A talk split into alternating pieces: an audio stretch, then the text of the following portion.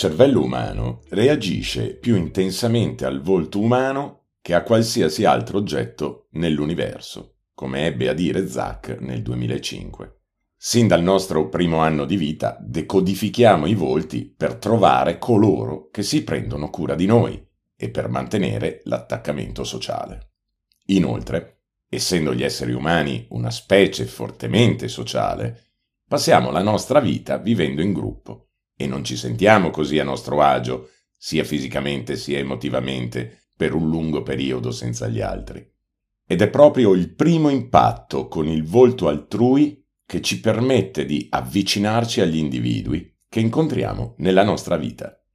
Come ampiamente rilevato dagli esperti del settore, le persone tendono a formare l'impressione di un individuo basandosi sulla valutazione dei tratti e dei comportamenti di chi ci sta di fronte. In particolare siamo sensibili ai segnali relativi alla benevolenza nelle relazioni sociali, la cordialità, la gentilezza, la cooperazione, l'affidabilità. Questa sensibilità è importante per capire se l'intenzione di qualcuno è vantaggiosa o dannosa. Le indagini più recenti hanno evidenziato che questa sensibilità può essere considerata in altre due dimensioni. La prima, la socialità, cioè l'atteggiamento di facilitare le relazioni affettuose con le persone, ad esempio la cordialità, la simpatia, la gentilezza. E in secondo luogo la moralità, cioè l'atteggiamento di facilitare le relazioni corrette e di principio con gli altri, ad esempio l'onestà, l'affidabilità e la sincerità. Come abbiamo visto, la moralità ha infatti un ruolo primario sulla socialità nel formare impressioni di altri individui. Nelle fasi di formazione dell'impressione che ci formiamo su un individuo che incontriamo, le persone tendono a raccogliere informazioni sulla moralità individuale, ad esempio se è onesta, sincera, affidabile, e in particolare le persone apprezzano molto l'affidabilità negli altri, tanto che dovrebbe essere considerata la caratteristica più desiderabile per una persona ideale. E per capire se una persona è affidabile, solitamente cerchiamo informazioni negative sulla moralità di quella persona.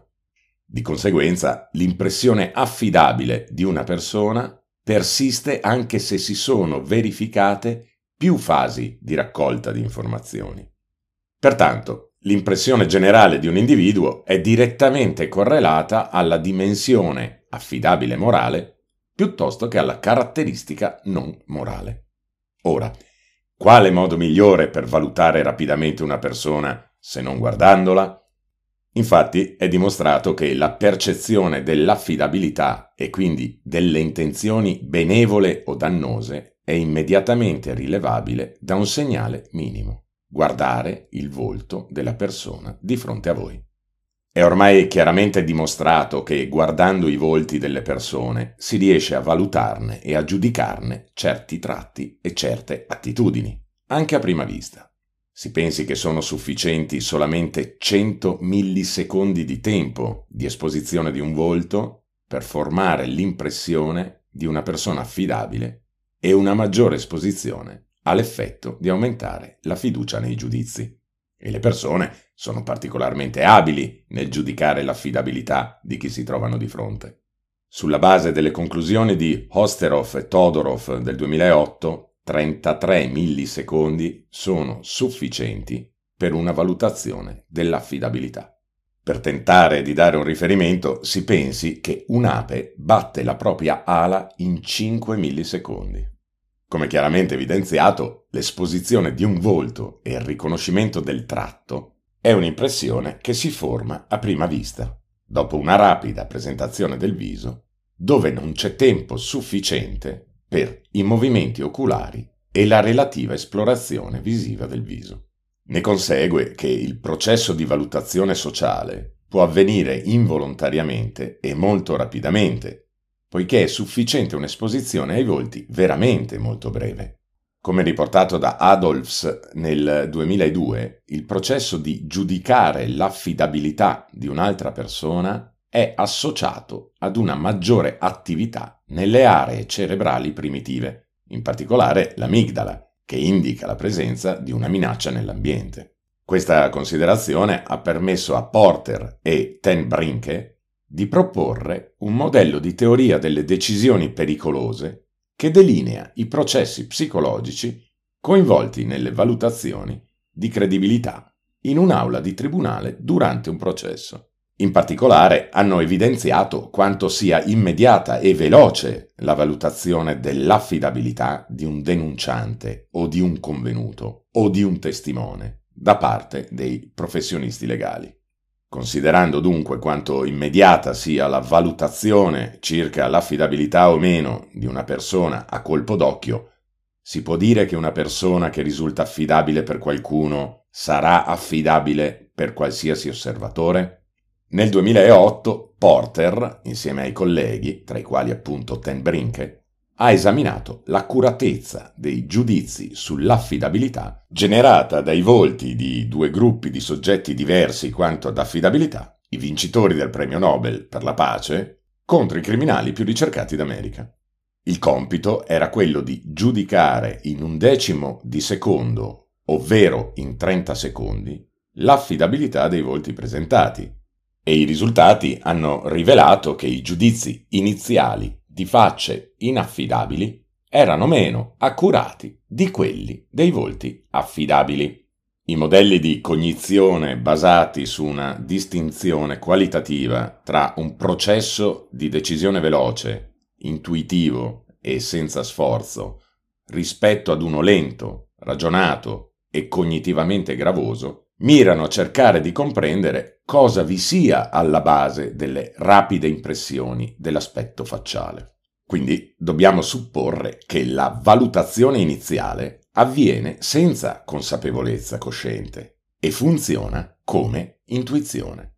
L'etichetta di inaffidabile si attribuisce grazie a caratteristiche che sono correlate con tenerezza, simmetria, attrattiva, illuminazione e così via. Quando percepiamo che alcuni volti rappresentano un cattivo, li etichettiamo come inaffidabili a colpo d'occhio, a prescindere dalla loro dimostrata colpevolezza, con conseguenze reali nel caso in cui l'osservatore sia un magistrato, un avvocato o un giurato. Infatti, come dimostrato da Kahneman e Tversky, la prima impressione e le deduzioni riguardanti un individuo influenzeranno sempre e irrazionalmente la successiva valutazione su di lei o su di lui. Inoltre è ben noto nella letteratura che individui attraenti, ovvero con volti che ispirano tenerezza, ricevono esiti giudiziari più indulgenti, anche se colpevoli. Come sottolineato da Todorov e i suoi colleghi nel 2008, la rapida formazione di impressioni su di una persona in particolare riguardo alla sua affidabilità, spiega gli effetti su molti aspetti sociali. Tali impressioni sono importanti nella vita di tutti i giorni, ma diventano fondamentali in caso di valutazione di un comportamento colpevole, ovvero innocente, dinanzi ad un giudice in un tribunale, ovvero in qualsiasi procedimento legale. Infatti, in tribunale ciò che è richiesto dai professionisti coinvolti non è una decisione o una valutazione rapida e senza sforzo. Nel corso di un processo ciò che è importante è l'accurata valutazione delle prove, indipendentemente dall'aspetto positivo o negativo del soggetto coinvolto nel procedimento. Anche nel caso della costituzione, regolazione, ovvero estinzione di un accordo che coinvolga due o più parti, al fine di risolvere scopi diversi, le impressioni dei soggetti sono essenziali per condurre una negoziazione corretta ed equa.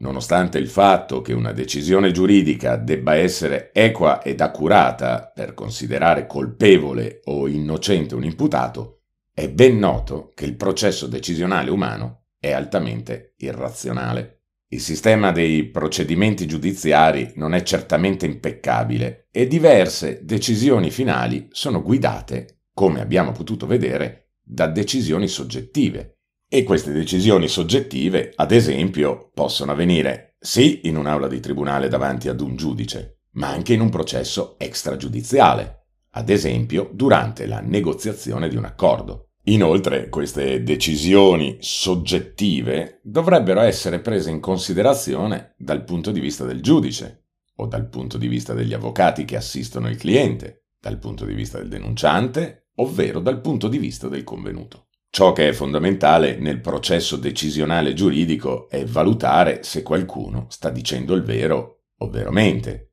sia che si tratti di un testimone, di un querelante o un imputato sia che si tratti di colpevole, ovvero di un innocente. Così ciò che è in esame è la valutazione della credibilità, della veridicità di quanto sostenuto, o, in altre parole, dell'affidabilità della persona di fronte ad un operatore nel sistema giuridico. Considerando ad esempio un processo in cui il denunciante e l'imputato hanno, come probabilmente accade nella maggior parte delle volte, storie contrastanti, ciò che fa la differenza è dovuto alla valutazione della credibilità. Non importa se il giudizio è affidato ad un giudice, un giurato o all'avvocato di una delle parti.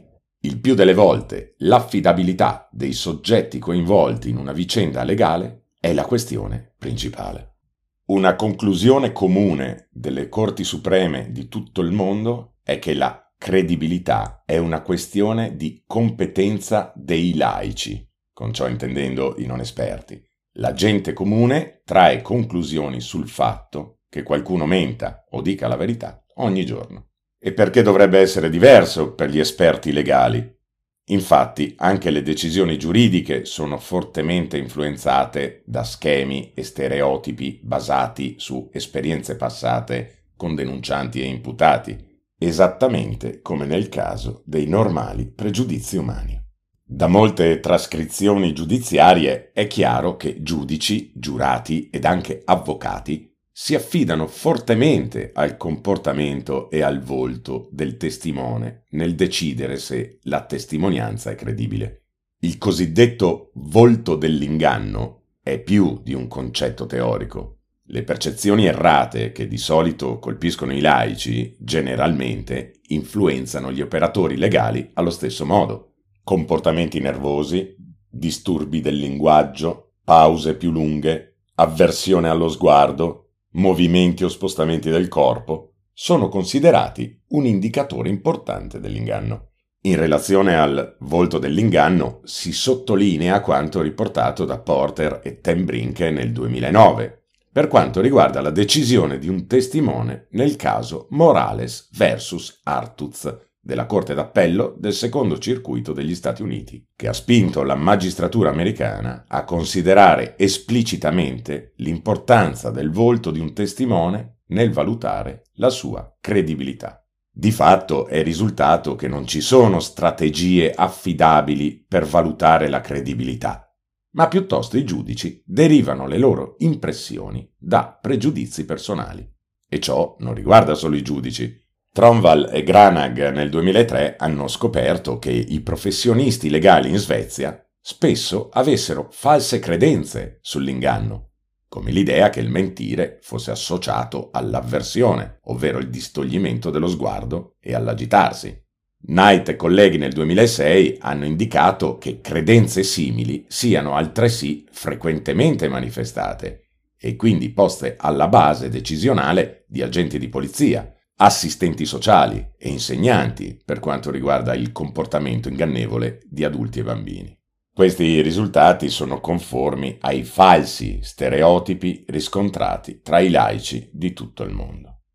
In sintesi, nel giudicare la menzogna e gli individui affidabili, le persone tendono a sopravvalutare la loro capacità di valutare alcuni segni tipici basati sulle emozioni o stereotipi di colpevolezza, ad esempio uno sguardo sfuggente. Purtroppo gli stessi pregiudizi colpiscono i professionisti legali che al giorno d'oggi sembrano privi di una formazione specifica per evitare un errato processo decisionale. Ricordiamoci poi che culture diverse interpretano in modo diverso lo stesso comportamento o atteggiamento. In Giappone, ad esempio, un'avversione allo sguardo dovrebbe essere considerata rispettosa, mentre la stessa avversione in paesi occidentali potrebbe essere considerata sospetta. In fondo, come disse Albert Einstein, la gioia nell'osservare e nel comprendere è il dono più bello della natura.